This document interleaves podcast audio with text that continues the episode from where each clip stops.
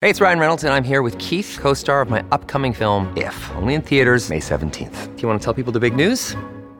All right, I'll do it. Sign up now and you'll get unlimited for $15 a month in six months of Paramount Plus Essential Plan on us. Mintmobile.com slash switch. Upfront payment of $45 equivalent to $15 per month. Unlimited over 40 gigabytes per month. Face lower speeds. Videos at 480p. Active Mint customers by 531.24 get six months of Paramount Plus Essential Plan. Auto renews after six months. Offer ends May 31st, 2024. Separate Paramount Plus registration required. Terms and conditions apply if rated PG. This episode is brought to you by Shopify. Do you have a point of sale system you can trust, or is it a real POS? You need Shopify for retail. From accepting payments to managing inventory, Shopify POS has everything you need to sell in person.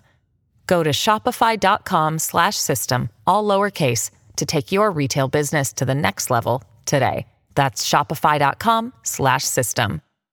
Hello, everybody. This is Marshall Poe. I'm the editor of the New Books Network. NBN listeners like to read books and buy them. So we thought we'd tell you that right now, our friends at Princeton University Press are having a remarkable site wide sale. You can get 50% off books, including ebooks and audiobooks, with the code 50, F I F T Y, at checkout until May 31. You can save some real money on Princeton University Press books. I encourage you to go there and check it out.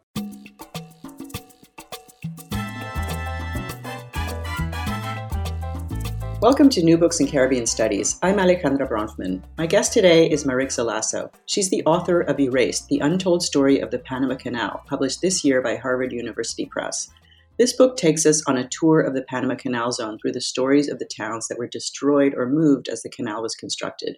It challenges most narratives about that place by arguing that the zone was not built out of empty jungle. Rather, it was a region that had been at the center of trade networks for hundreds of years, and canal officials and the US government reimagined it as a jungle so that the canal would appear to be its entrance into modernity. Everything you thought you knew is wrong. I hope you enjoy our conversation. Hello, Marixa. Thank you so much for joining me today. Hello, Alejandra. Thank you for the interview. Um, so, the book uncovers a history that really, once you know it, it seems so obvious and so hard to believe that we hadn't heard it before. Uh, and so I, I, thought that was really fascinating aspect of it. I want, excuse me, I wanted to start with the title, "Erased," because it's really about a double kind of erasure: uh, material erasure, but also a kind of discursive erasure. And so, can you can you talk a little bit about about the title and and really about the broad argument of the book before we get into the details? Yes, Anna, you're absolutely right. The title is about that double erasure, the landscape that gets erased. Um, the the old Panamanian urban landscape of the trans that crossed the that connected the ocean, the Pacific and Atlantic Ocean. That's erased. But what I'm arguing in the book is that in addition to a landscape that is erased, a whole history is erased, and a whole understanding of both Panamanian and Latin American history is erased. And as historians of space and landscapes know, landscapes reflect our worldview. And my argument in the book is that that erasure of Panamanian building of this uh, route coincided with a historical erasure of Latin American building or construction of its own history. So, at what point did you realize that you had a book? How did you come to this topic in the first place? By accident. like the best things in life. I was at the National Archives. I had a different project. I was working, I wanted to do an urban history of Colon City, the Atlantic port of Panama. And I, be, I wanted to look at the, at the American side of that city. There was an American and a Panamanian side. So looking at the, at the National Archives records on, on I, I found this record about Town Sites Committee. And then a whole world emerged that surprised me. And I realized, and, and I mean, I'm Panamanian. I grew up in Panama and I had never heard about it. And the richness of that story surprised me. And I said, I, I need to understand this. I need to work on this. And I abandoned the other project and went into this. And it was, a, and it became something that was one surprise after the other. For example, something else that I didn't know because the, the story that I have heard was that, you know, the towns that were there were flooded. Was my surprise as realizing they were not. So it was one surprise after the other. Yeah, and that um, that final chapter about the your argument about what actually happened in the flooding. I'm going to talk about that, that sort of towards the end. But first, let's just start at the beginning. And one of the things that you argue really is that initially it wasn't the erase, it wasn't the material, but it was actually the discursive erasure that happens first. So this region that's been at the heart of exchanges and circulations that define modernity, right, are narrated as backwards backwaters, primitive, outside of circulation, right? Can you maybe talk a little bit about that process? Yes, and because I, I really I became convinced in this in this during this project that we treat people um, and how we treat people depends on how we understand them, and how we understand them depends on how we understand their history. That was very clear in the case of Panama. No, this is a region of Colombia. And in the 19th century, what did that mean when Americans come to Panama in 1904 to build the canal? That this country, this region was at the forefront of republicanism. No, in the 19th century, when most places in the world were monarchies, this was a republic. But not only that, it was a black republic in the tropics. No? And where there were black mayors, black citizens voting, participating in politics um, next to a major railroad, a major communication hub. But with the ideas about the tropics in the 19th century, could not acknowledge or accept that black Republicans could be at the forefront of any kind of innovation. So there was first this discursive erasure of their protagonism in the history of this communication hub that is Panama. And once you disconnect them from that history, it becomes easier to depopulate the region, to expel them from the region. Yeah, and before the depopulation, there's this very fascinating process that you trace really three different periods a slow transition towards US dominance or hegemony or whatever you want to call it. And I found that really fascinating to think about this this kind of the way that sovereignty is not either you know one way or the other, but it really is a process, and this and this, there's these kind of things that get taken away slowly. Um, can you talk about that a little bit? And then I want to also ask you about this disfranchisement, which was really very striking. Yes, I mean, uh, one another surprise is that um, Panamanians have studied very carefully how the canal zone and the canal went back to Panama. No, how Panamanians recovered control over the route over the canal, but we never really understood or studied how it happened the other way around. I mean, how the U.S. Um, appropriated this territory that was fully occupied as it was easy and it was not easy and it was not simple because it was the most densely populated part of the country full of towns and municipalities so it was a very slow process um, it was not like the us came with a clear idea of what it was going to do there and you can see that it's a slow process that the first thing is to rule the region which makes sense if you think that it's a, it's a densely populated region, no?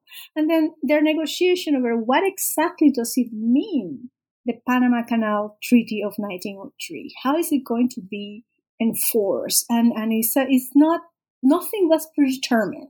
And there's a lot of interpretation that happens slowly. So the first, so you talk about three different periods, right? Yes. Um, one is when they are trying to share power I guess, or maintaining Panamanian sovereignty? Well, not really. What are they doing? the first, the first period is not maintaining Panamanian sovereignty, but governing Panamanians like they were doing in Puerto Rico. And then the second, and the a move. Uh huh. And the, go but, ahead. Yes. So the first is is the U.S. is governing this region like they govern Puerto Rico, let's say. So they are acknowledging local politics, local uh, mayors, not it's not yet a company town. It's just a region that has changed from one government to another, but keeping all the structures that both Colombian and Americans understood as a way to govern towns, which which is the you know municipal governments. Um, but then that became complicated. And this, the second moment is when the municipalities are eliminated and replaced with administrative districts.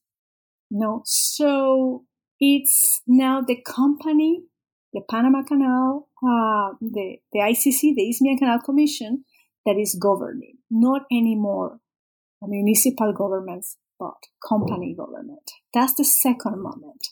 And to me, that moment is crucial because once you disconnect the towns that are there from their previous municipal history and their previous urban history, uh, it becomes easier to imagine it without towns and without people. And the third moment is when um, the Isthmian Canal Commission decides to depopulate and has a huge debate about that and decides we're going to depopulate the zone and decides to expel and to eliminate all the Panamanian towns that were there. So there's two things that I wanted to ha- uh, talk about that happened in between the second and the third, or I guess during that period. One is this question of disfranchisement, right? This mm-hmm. tradition of voting and and participatory um, uh, democratic traditions gets eliminated. Um, so, can you tell us when when did that happen and how what was that process? Uh, well, that happened in uh, so the first thing that come in 1904, you know, it makes sense. It's like, well, we find here all these towns, there are majors, there are people, and there's a long tradition of municipal government. And the first, one of the first laws are the municipal regulations that creates the Isthmian Canal Commission, and they leave them there. But something special happens because since this is a U.S. territory, but it's in Panama, and Panamanians live there in these municipalities, to vote, they have to leave their towns and go outside of the canals and borders to vote in, in, in Panama City or Colon City. So it's a funny, they are citizens of Panama living in U.S. territory under municipal governments that are American, but uh, so it's a strange combination, no?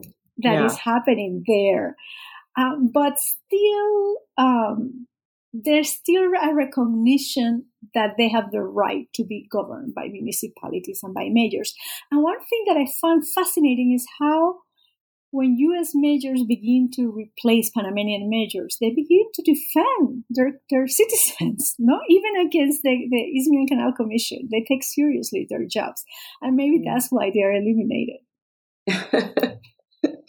so the the next stage is a really fascinating one, and um, this is when the U.S. decides that it's going to modernize and make these towns like more more more modern as opposed to what they conceived of as less modern in the in the towns that already existed, right? And there are there are a series of processes that you described um, in a really interesting way, and I loved the section about screens, um, maybe because it reminded me of Luis Perez's description of the importance of screens in on becoming Cuban. And so I wonder if you can tell, talk about screens and why they mattered. What was their significance in that in that moment in that process? Well, yes, because the screens are, are a symbol of so many things. No, I, I, at least that's how I read it. Because first, they're new. They're they're new technology. Uh, so you, you see these government officials and, and, and builders figuring out how to actually use them. But also, and this is perhaps very important, is that we see here how do we justify controlling this territory? And the justification is health. Now we're bringing health. Um, and one of the arguments is that, well, when, when the Spanish arrived, they justified everything with religion. No, we're bringing the true religion. And now it is the justification is we're bringing sanitation and paving and, and, and modern cities. And so screens have a very important part because Panama was this place of yellow fever and malaria. So protecting against mosquitoes was crucial. But at the same time, it was expensive to screen everybody. So who gets to be screened? White workers, black workers, everybody? even non-workers and and that begins an enormous debate but it's not only that it's also screens are ugly for some people no? so there is this beautiful hotel, for example, that they're building the Tivoli Hotel, and they begin to discuss: Should we screen the Tivoli Hotel? It's ugly to screen them. Yes, but if an important person gets malaria, we're going to have a bad reputation. Uh, so better screen it. And, and but also, and perhaps this is what you're getting at. Uh, in the debate of what gets to be screened or not, you have health officers like Gorgas saying we have to screen everybody.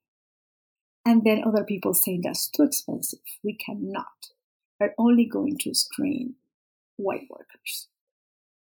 And that, uh, that is because it's impossible to screen everybody. If we screen black workers, then we have to screen the entire population of the canal zone. Before depopulation, that's a lot of people, and we cannot do it.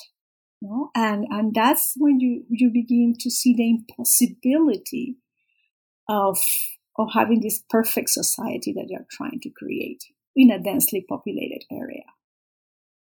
And that um, maybe leads towards the realization on the part of U.S. officials that this effort to modernize these towns is not going to work. I think that that's what you argue. Is that correct? Well, I mean, part that's part of the story. Yes, it's not, it's not going to work in the way they, they, they envision it. First, because they're already modern, so you cannot modernize what is already modern. Right. What they cannot do is make them an example, perfect. No, perfection does not exist anywhere. It doesn't exist in New York of the early 20th century. It doesn't exist in Panama or the Panama Canal Zone. It doesn't exist. Uh, uh, industrial modernity is full of poverty, tenements. Um, and that was true everywhere. But that's not what Panama, the area the, around the Panama Canal was supposed to be. You know, this was supposed to be an area that, that it was a showcase you know, of U.S. modernity in the world. And that was impossible to do it with lots of people. And they realized that. I mean, that's part of what begins to happen. No, they, they, they cannot enforce every regulation, every dream they have of how a perfect city should be, as, the, as is impossible any, every, anywhere. No, Panama is not mm-hmm. special in that case. Wyndham Hotels and Resorts makes travel possible for all. Whether it's the long haulers looking for a great cup of coffee, a roomier rest for the on a whim road trippers, or a place to make summer memories with the whole family. No matter who you are, where you're going, or why, with 24 trusted brands to choose from like La Quinta, Days Inn, and Super 8, your Wyndham is waiting. Get the lowest price at wyndhamhotels.com. Restrictions apply. Visit website for more details. This episode is brought to you by Shopify. Do you have a point of sale system you can trust, or is it a real POS? You need Shopify for retail. From accepting payments to managing inventory, Shopify POS has everything you need to sell in person. Go to shopify.com/system all lowercase to take your retail business to the next level today. That's shopify.com/system. So, so then the process of moving begins and of sort of basically kicking people out of their homes and moving them to new places. And um, the description that you offer is is both chaotic and sad. Um, and you refer to a few documents, and so I wonder um, if we can pause here and and um, have you just talk a little bit about what kinds of sources you had to get at those experiences, the experiences of people moving and being forced out of their homes and and experiencing that that kind of sense of unsettlement and, and loss, right? Yes. Well, once the decision is made to depopulate, and and and, that's a decision that has several steps, is not immediate, and have even a Congress commission from Washington coming down to Panama and debate whether or not to depopulate the zone then the process starts, no? And we're talking here lives around 14% of Panama's population. So it's, it's huge. It's huge. Like everything related to the Panama Canal, the depopulation is also a huge process, although not one that was advertised, like the size of the locks or the size um, uh, of, of, of, the Culebra cut or other things.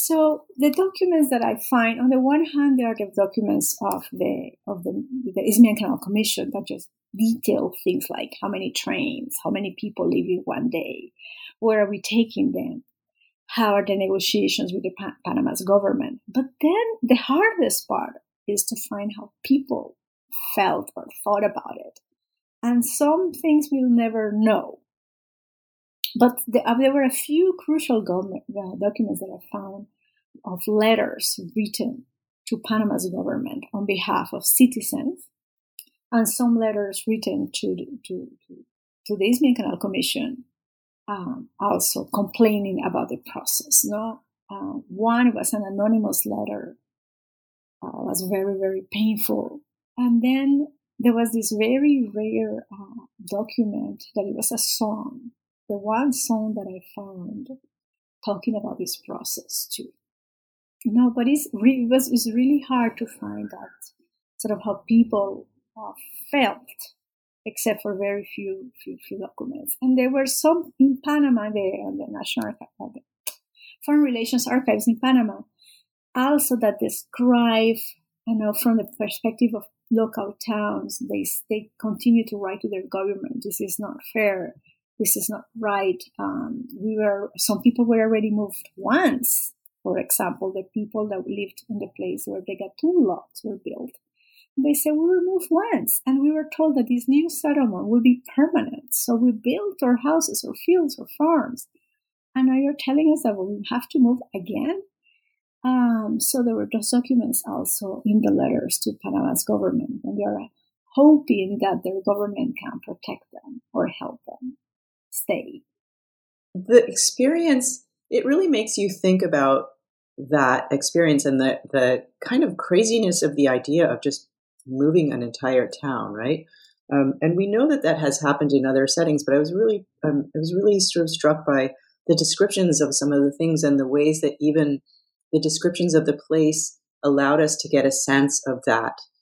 Um, I don't know d- dissonance, right? So there was this one really fascinating description of the new town that opened and and there were all of these stores in the new town right which were which were just basically moved from the old town but the old town had had lots of people going through and lots of people to to be customers in the stores but the new one was so isolated that there weren't people for the stores but the stores were still existing because that's what people did right and so yes. um, um, uh, yeah, go ahead. No, no, please go ahead.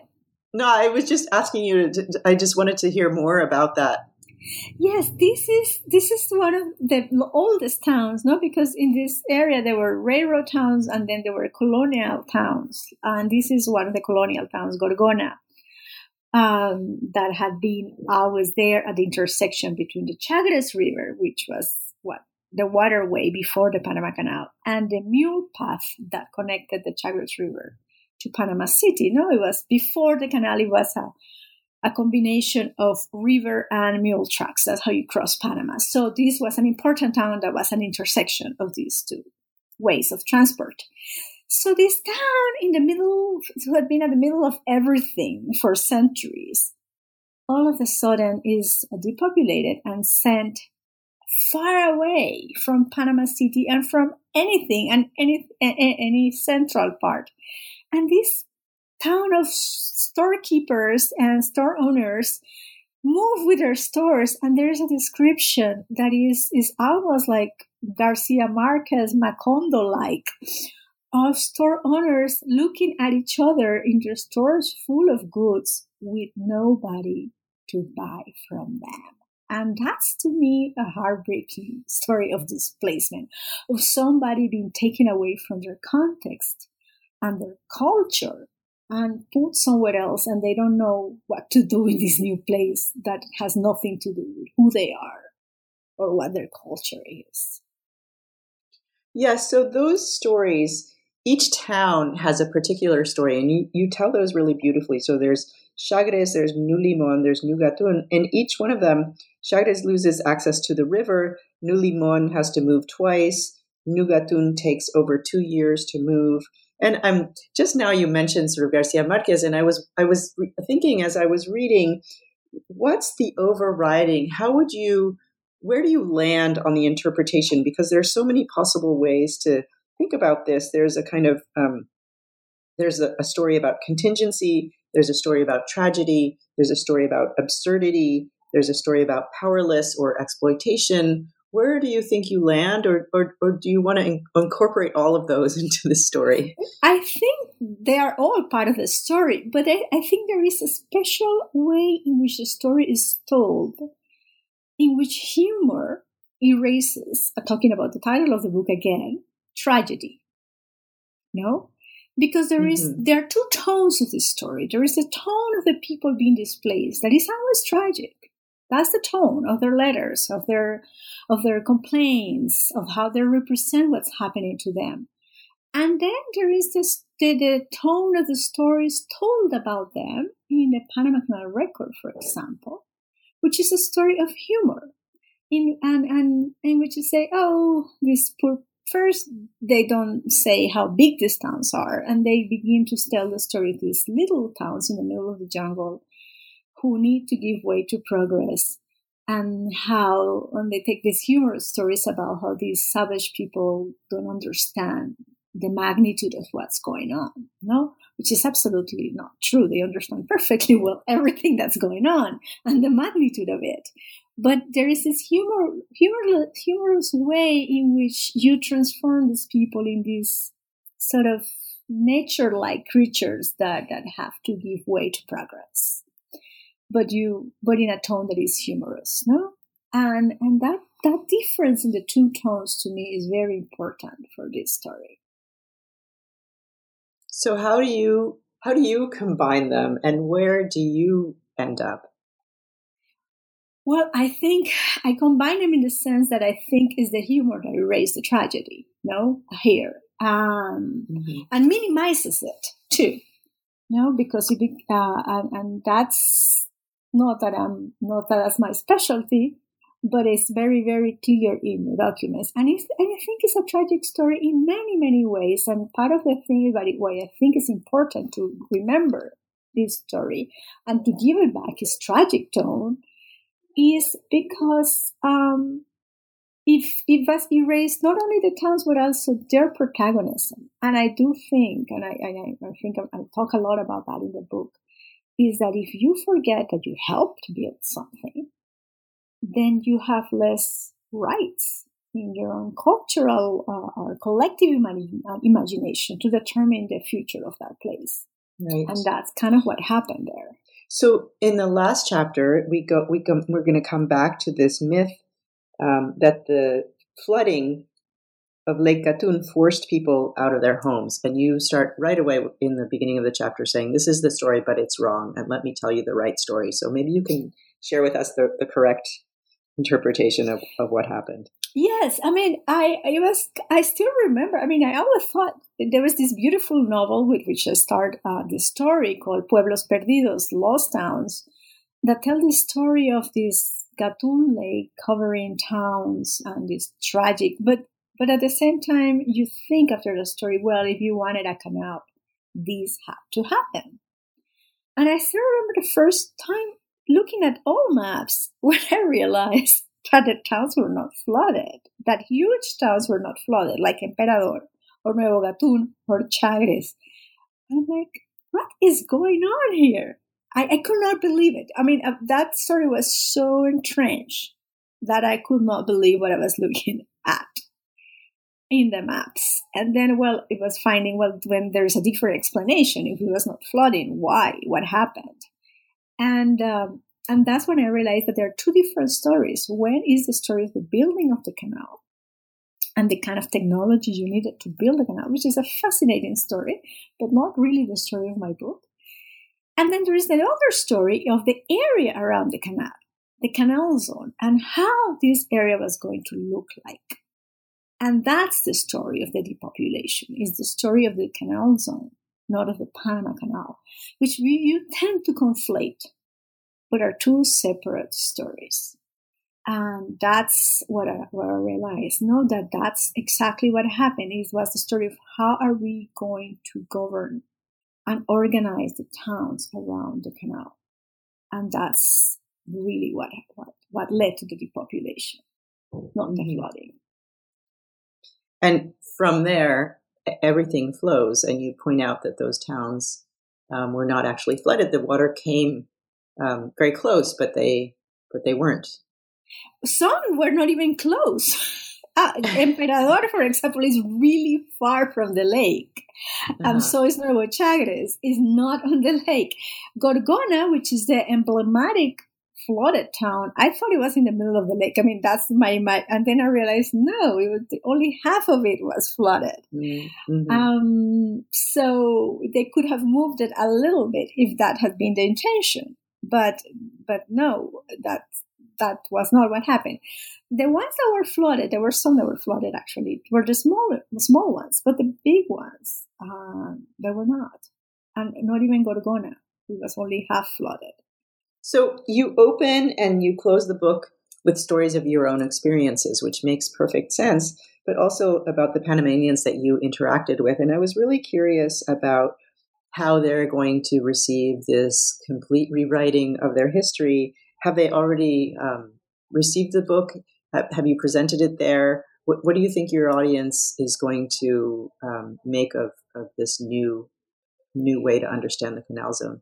Well, um, I already presented it in Panama, and I, uh, and I made a point um, a month ago to not only present it in Panama City, but to go to one of the towns. And I went to Nuevo Chagres, chose Nuevo Chagres, uh, because the local memory there is very, very strong. They remember your story. They have their own versions of the story. I spoke with them, and I, tr- I tried to do my best to incorporate it into the book uh, of how they remember that. Um, so it was, been a very, and also we invited them to Panama City. Not all, not all the time, it was impossible, but to representative, not to come uh, to the presentation in Panama City. And I think this is a conversation that is just starting. I mean, that's my hope, no? That it becomes a place, the book, to remember for many other people to, to remember uh, or bring back the stories they heard from the grandparents or great grandparents and that's already beginning to happen. I mean, I'm beginning to hear from people who tell me, oh, my grandmother was from Emperador, or my grandmother was from Cruces. And that's, or, or that's beginning to happen. And the reaction in Panama City, um, it's, it's, so far has been positive, a, a reaction of surprise. And something kind of amazing is that, you know, we haven't talked about is that the Panama Canal story has been told as a U.S. story told by specialists in US history because it's not seen as part of Latin American history. Really. No? And that has had an effect on how this story has been written. And for Panamanians, um, there have not, there were no Panamanian book written by a Panamanian about the Panama Canal construction from the perspective of Panama. So one uh, uh, one interview I had was um, some the person interviewing this young man in a TV uh, station said, "Yes, I was hearing about the story of the Panama Canal in my classes, and I kept asking, and, and what about us? What about us?" No, in some ways, this book is that answer. What about us? No, this canal was not built just anywhere because the story is, you know, is, is, was built in Panama and there is a previous history and there were people there and they affected and were part of that story. Yeah, that's a, that's a wonderful way to have a book um, sort of appear in the world, I think. Um, so I've taken up lots of your time, but I'm just wondering if you can tell us a little bit about a next project that you're working on, something equally fascinating, probably. I don't know. I am playing with ideas. I'm, I'm a little bit um, scared of saying, but one thing that right now I am I'm, I'm toying with the idea is doing a story of of um, how to call it heat, or how we have lived in warm climates and how we have dealt with humidity and heat over time.